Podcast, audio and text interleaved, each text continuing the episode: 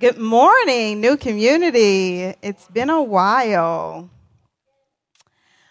The story, the story.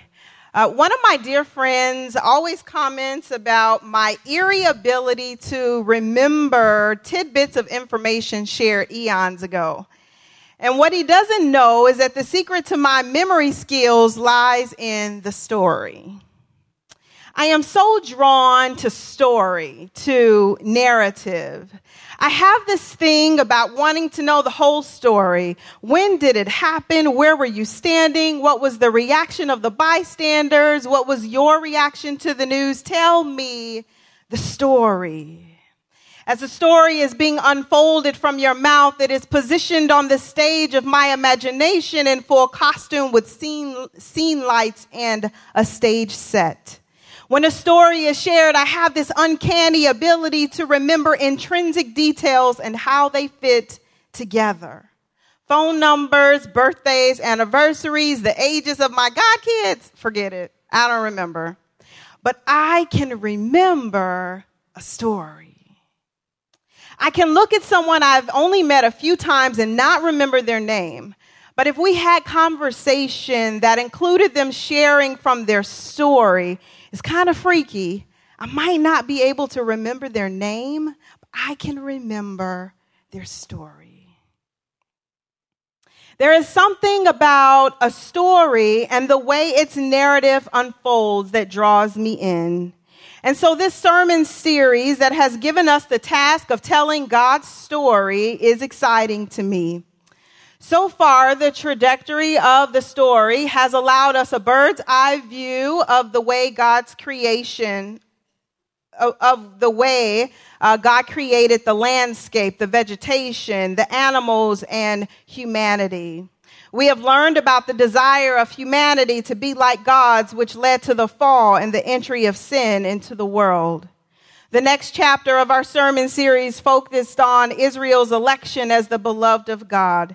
And today we will peer into the story of Jesus and talk about how it plays a starring role in God's story. So, the text that I am going to use to frame um, our storytelling today about how Jesus' story connects with the story of God, I'm going to be using the book of Philippians. Um, it will not appear on the screen. No worries, Amanda. it will not appear on the screen. But if you can grab your Bibles and um, scroll or flip to Philippians chapter 2, we will read verses 5 through 11. Philippians chapter 2, verses 5 through 11. And if you could stand to honor the reading of God's word. I'll read if you can follow along with me. Let the same mind be in you that was in Christ Jesus who though he was in the form of man did not regard equality with God as something to be exploited, but emptied himself, taking the form of a slave, being born in human likeness. And being found in human form, he humbled himself and became obedient to the point of death, even death on a cross. Therefore, God also highly exalted him and gave him the name that is above every other name. And so that at the name of Jesus, every knee should bow and in heaven and on earth and under the earth. And every tongue should confess that Jesus Christ is Lord to the glory of God the Father. This is the word of the Lord. You can have your seats as I open us in prayer. God, I thank you for this moment that you have given us um, to break your word, to break the bread of life. Father, as uh, we tread upon the waters of your word, God, I pray that we would be refreshed by living water. God, for those who are thirsty today, I pray that you would give them something good to drink. For those that are hungry today, oh God, I pray that you would fill their empty souls with good things. God, I pray today that you would hide me behind the empty cross, that Jesus might be the center of all attraction. God, I pray pray that you would take this bread of life and that you would break it like you broke the little boy's lunch to feed the 5,000. I believe that you can take one morsel, oh God, that I speak and have it to speak to the very individual natures and situations of every body and mind and spirit that is present in this place. And so because I know that you are faithful and that you can do it, God, I ask you to do it right now in the name of Jesus, to reach every situation, to reach every heart, to touch every mind, to comfort every soul, to love every being, to love us as your creation, that today we might know that we are the beloved of God. Today we might know we have encountered a Christ. We thank you and believe you for it in Jesus' name. Amen. Amen. The story. The story. My Sankofa experiences of 2014, which you have heard me reference a lot, sparked a desire in me to know more about my ancestry, my story. For those that don't know, the Sankofa journey is an experience of exploring race relations an experience of touring the South with a cross racial partner while visiting instrumental locations of the civil rights movement with the end goal of racial reconciliation and understanding. And actually, Marquita just took the latest trip this past weekend, so she is full of uh, racial reconciliation and knowledge and all that information if you uh, want to have more information about that experience. The beginning of the Sankofa journey always challenges you with the question How do you racially self identify and why? Many of us on the journey could say we identify as black or white, but could not trace a line from self to origin of self. But there were some, particular, particularly I remember my covenant colleagues of Swedish descent which is the cultural group that founded the Evangelical Covenant Church, of which our church is a member. And these colleagues could easily rehearse their trail from beginnings in Sweden to American immigration to American immersion. These were stories of humble beginnings, stories of striving for freedom, stories of culture and tradition passed down. And with an intimation of jealousy, I wanted to know my story. But many of us from African descent mourn at the thought of trying to trace our heritage beyond the southern United States of America. Because there in the South is where many believe our story began. There in the South is where a tragic interlude played out, but it is not the beginning of my story. The story of my people really began on the plains and coastal regions of African lands.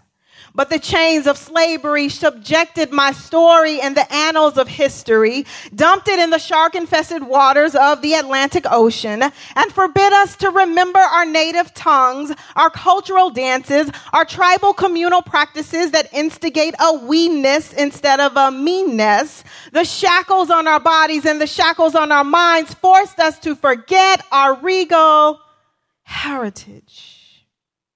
For me, there is no traceable lineage to discover amidst the muck and mire of enslavement, rape, and genocide. But even this darkness, it's a part of my story. It's a part of my story that needs to be embraced. The story the story. This desire to discover retrievable parts of my more immediate story invigorated me after these Sankofa journeys. So in March of this year, I went down to Mobile, Alabama, where my father's family of origin maintains its roots. There's a 14 acre plot of land on the outskirts of Mobile where our story continued to take shape. I can't say it's where the story began because it began long before my grandfather met my grandmother, just like the story of God begins long before Jesus walked the earth. This journey south had a very specific goal of researching my father's mom's side of the family. Um, it doesn't have much documentation after a fire destroyed my ga- grandmother's home some years after her death. So the research required investigative work, which I love. I'm a mystery loving who done it kind of girl. And so the crumbs of information that led me to each subsequent family discovery intrigued me and held my attention. There were dead ends to mourn in cemeteries with unmarked graves that might hold deceased kinfolk. My spirit was grieved and angered as I watched the Confederate flags, signs of racist hate, still alive with the pulse of the wind flying over the graves of Confederate soldiers, just two grave plots away from my ancestors. But there were also moments of delight I found historians who were full of information and were happy to share.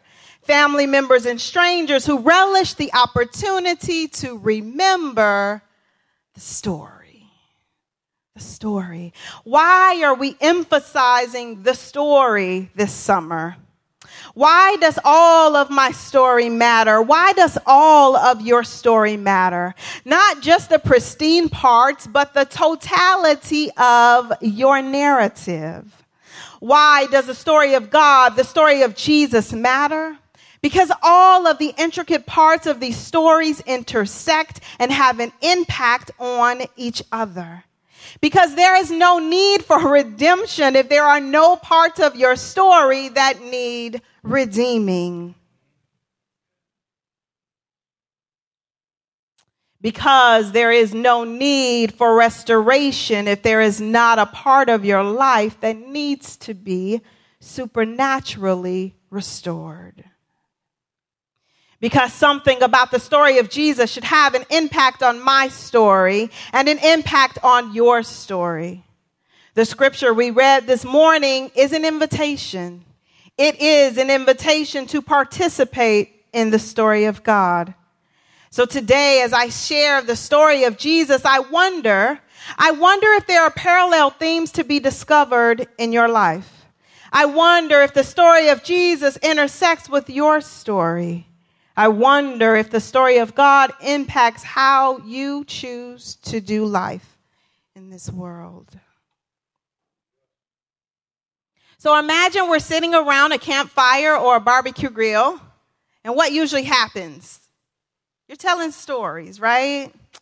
So today it is my task to just tell stories about Jesus, to interweave the life of Jesus with the story of God, with the story of you and the story of me. So I would do that just by telling a few stories about Jesus that help us to connect him to the story of God, to the story of us today. So let's start with the miraculous birth of Jesus. What was miraculous about it?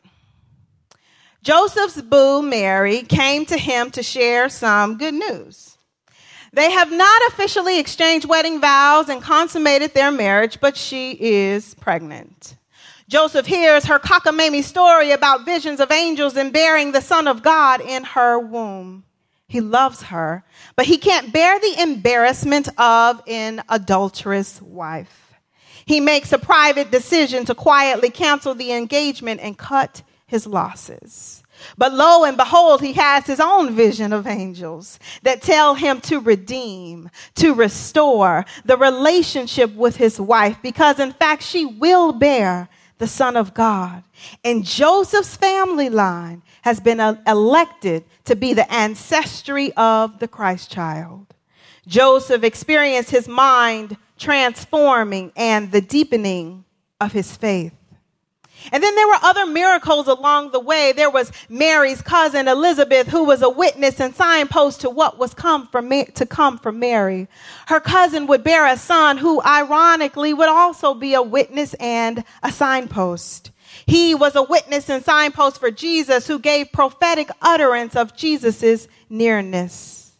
And then something else miraculous happened. Creation. Even creation became a witness to the miracle birth by posting a special star in the sky to identify the location and guide believers to the Christ child. There was also the miracle of provision in the one who made space for a desperate couple to have a baby in their inn in spite of their full house. There is also the miracle in Mary's submission to God's plan for her life. Mary said, I am your servant. Let this strange thing that I do not understand be done unto me as you have said. Where was the miracle in the birth of Jesus? It was in the story. God showed up throughout the miracle making process of the story. God did not just utter the prophetic word and then leave Mary and Joseph to figure it out. No, God attended to them in the journey. And that is a word for somebody today. Sometimes a miracle is not only in the destination. The miracle is not only in the end goal, but sometimes the miracle is in the journey. Sometimes the miracle, it's in the process, in the whole of the story. I bid you today to pay attention to your life because you may miss most of the miracle if you try and bypass the process of arriving there. God is making a miracle for someone in the story. Keep reading, keep watching, keep listening, keep waiting. God is working a miracle. Jesus' actual birth was miraculous, but his story is one of progressive miracle. The miracle of the journey is in the story God is writing. The miracle of the journey is in the story God is writing. Be careful. Be careful not to get caught up in what looks like a setback because it's only a setup for the rest of the story to be told. The miracle of the journey is in the story God is writing.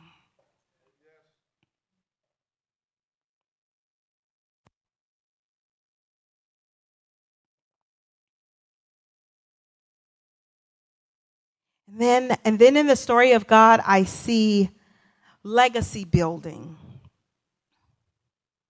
Jesus spent his life teaching and learning in the Jewish synagogues and became a popular preacher of his time. He spent his time telling stories, teaching people how to love one another, and boldly speaking truth to powerful forces that opposed him. Jesus lived this life without any sin to attach to his name. Jesus was working on building a legacy. The story of God, you see, is all about legacy building. Yes, there was Moses to lead the people, but the journey was all about the salvation of the Israelites, God's chosen, beloved people. And when Moses died, there was Joshua to take his place in leading the people. I love that God is in the business of building a legacy. Jesus took on this task of leaving a legacy. He built a team knowing that ushering in the kingdom of God would take a whole lot of work that he could not accomplish on his own. So Jesus' first assignment in full-time ministry was to choose some disciples to create a legacy that would live beyond him. This is an ultimate sign of his servanthood. To create a destiny that would be prepared to continue the work of serving people's needs and function without him. Jesus planted a seed in the disciples that he prayed would see a harvest for his investment in them. He lost one along the way in Judas that bore rotten fruit, but that even made a way for others to join and become a part of the mission of God. And then ultimately, God's plan involved choosing to use us as his hands and his feet to do the work of building the kingdom of God. This work is not about keeping the goodness of God to ourselves, but about passing it on to others who are thirsty for living water and hungry for the bread of life.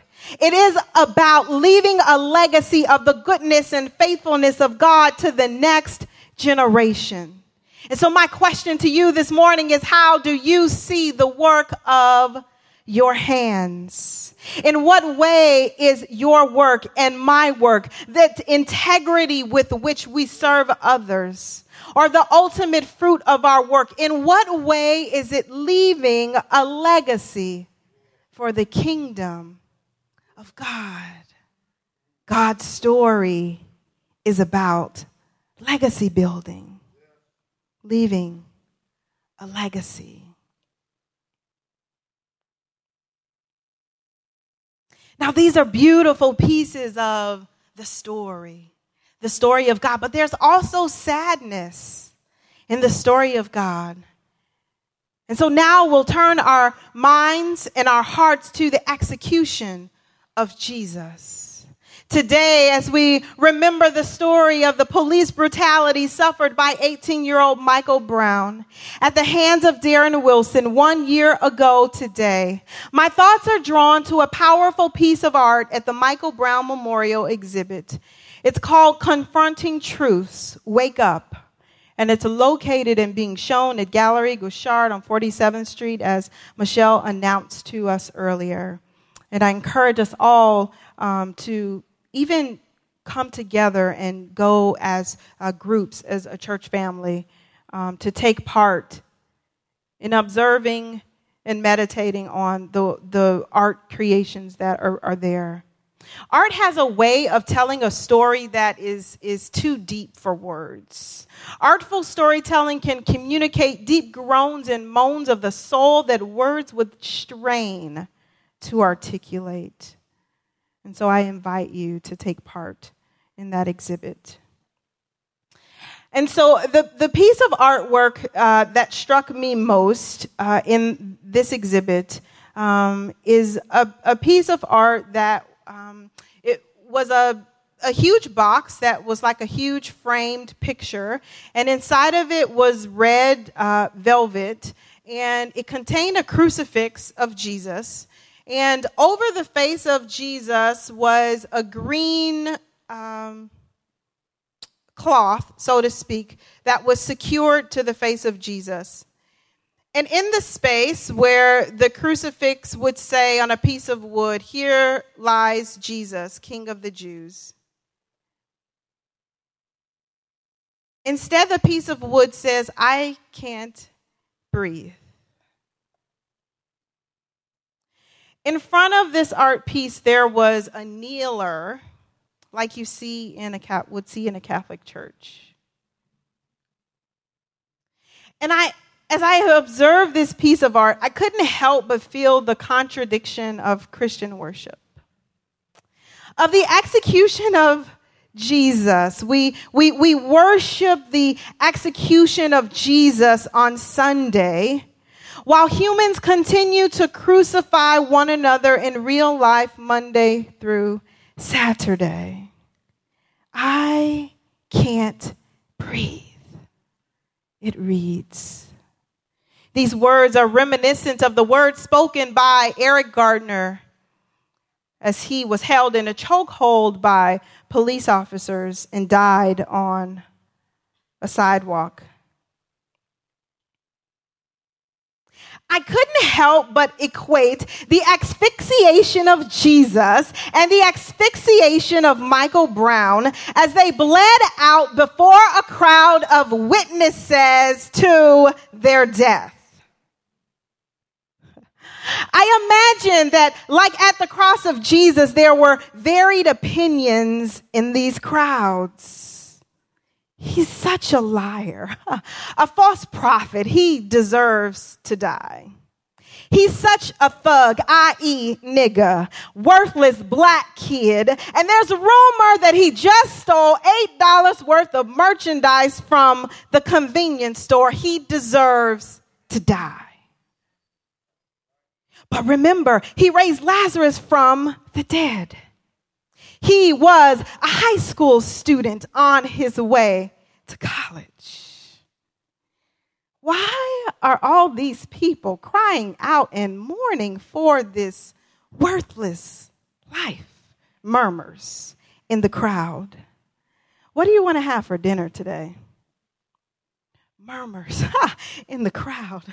It's a shame Joseph and Mary let that good Jesus kid get radical like that. Murmurs in the crowd. We've been here for six hours. Would this rejective prophet just die already? Murmurs in the crowd. It's been four hours and my baby's body has been exposed in this blazing sun on the hot pavement. Please let me hold him. Murmurs from a grieving mama. I wish the medical examiner would hurry up and get here. My shift is over soon. Why is the sky getting so dark? This feels weird. Whoa, surely this man must have been the Son of God. Murmurs in the crowd.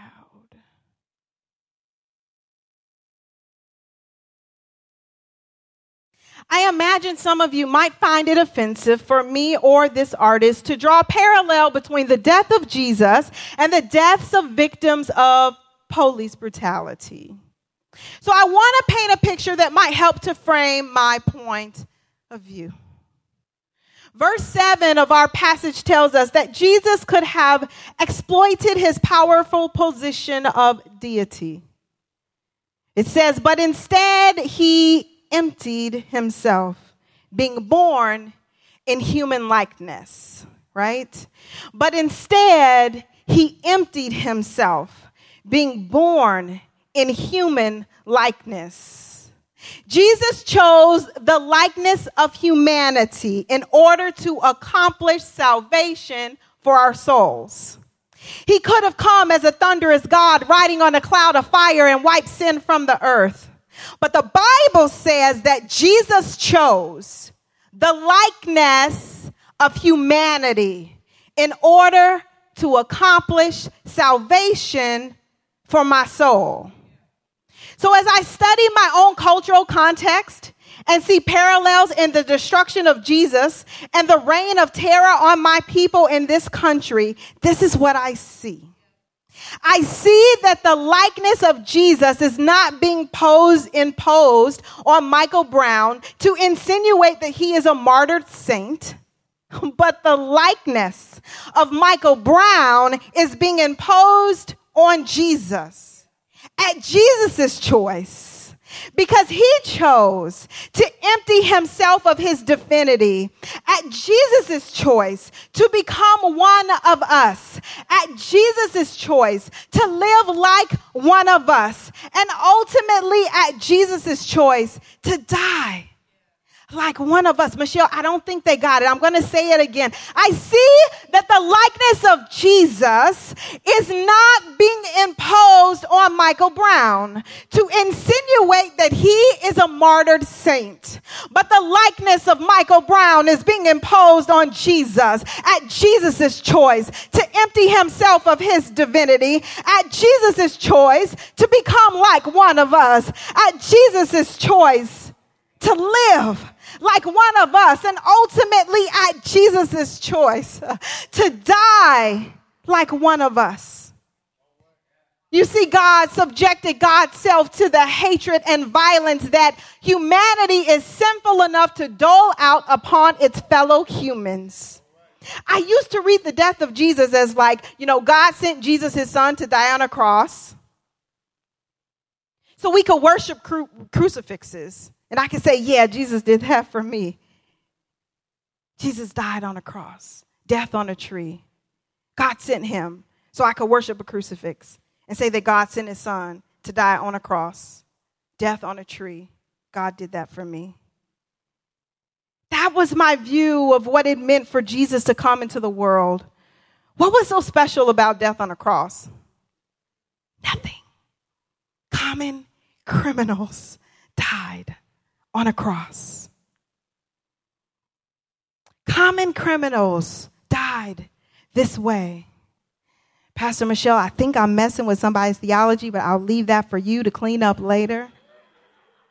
Nothing was special about death on a tree.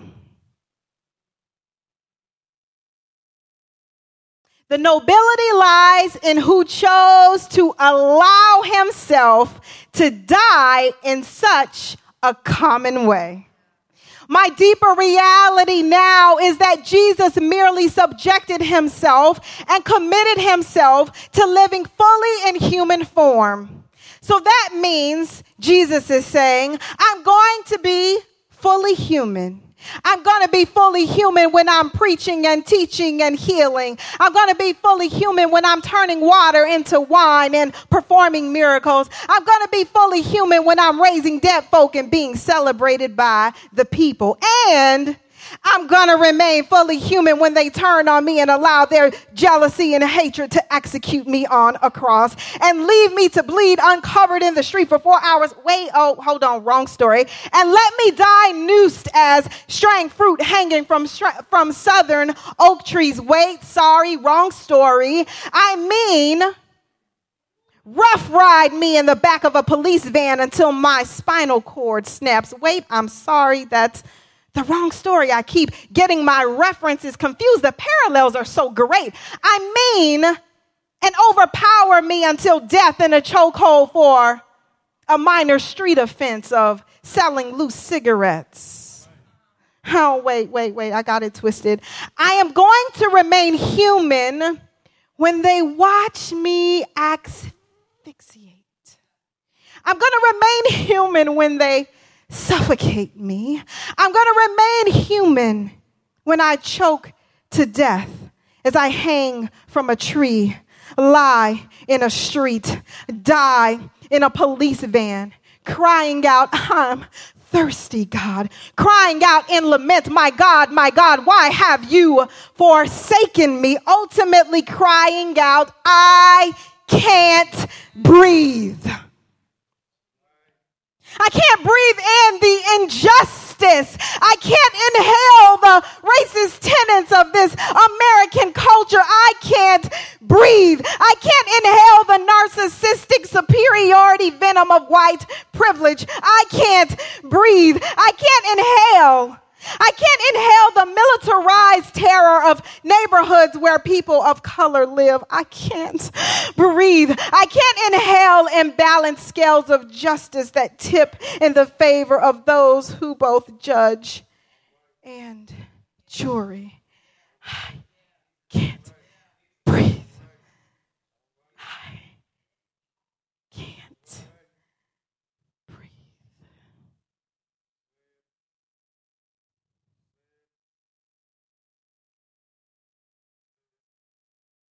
So today,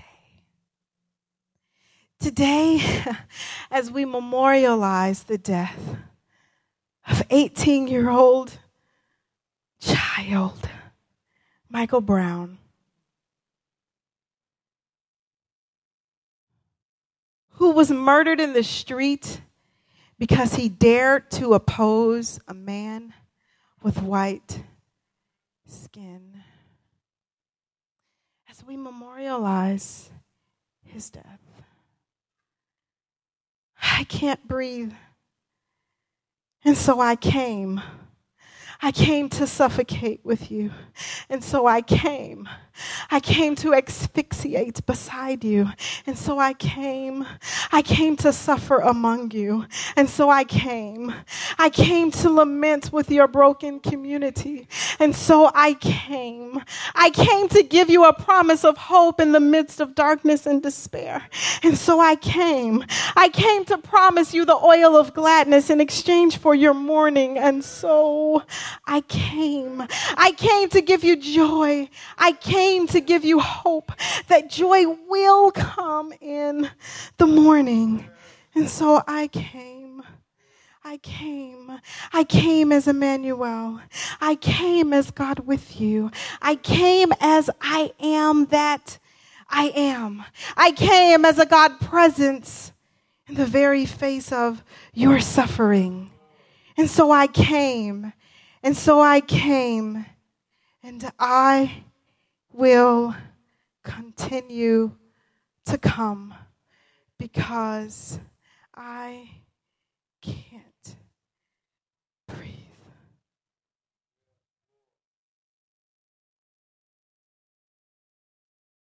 Please bow your heads and pray with me.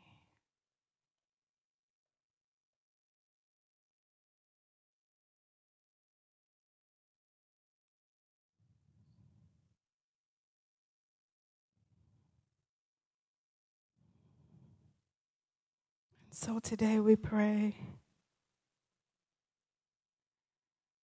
Come, Lord Jesus, come. Because we can't breathe. Come, Lord Jesus, come because we're tired of inhaling injustice. Today we pray, come, Lord Jesus, come. Come with healing in your wings. Come, Lord. Jesus, come. Come with all power in your hands. Come, Lord. Jesus, come. Come with swift peace. Come, Lord Jesus, come. Come with your rod and staff of comfort and guidance. Come, Lord Jesus, come. Come and heal our land. Come, Lord Jesus, come. Come giving us the breath of new life as we struggle to breathe.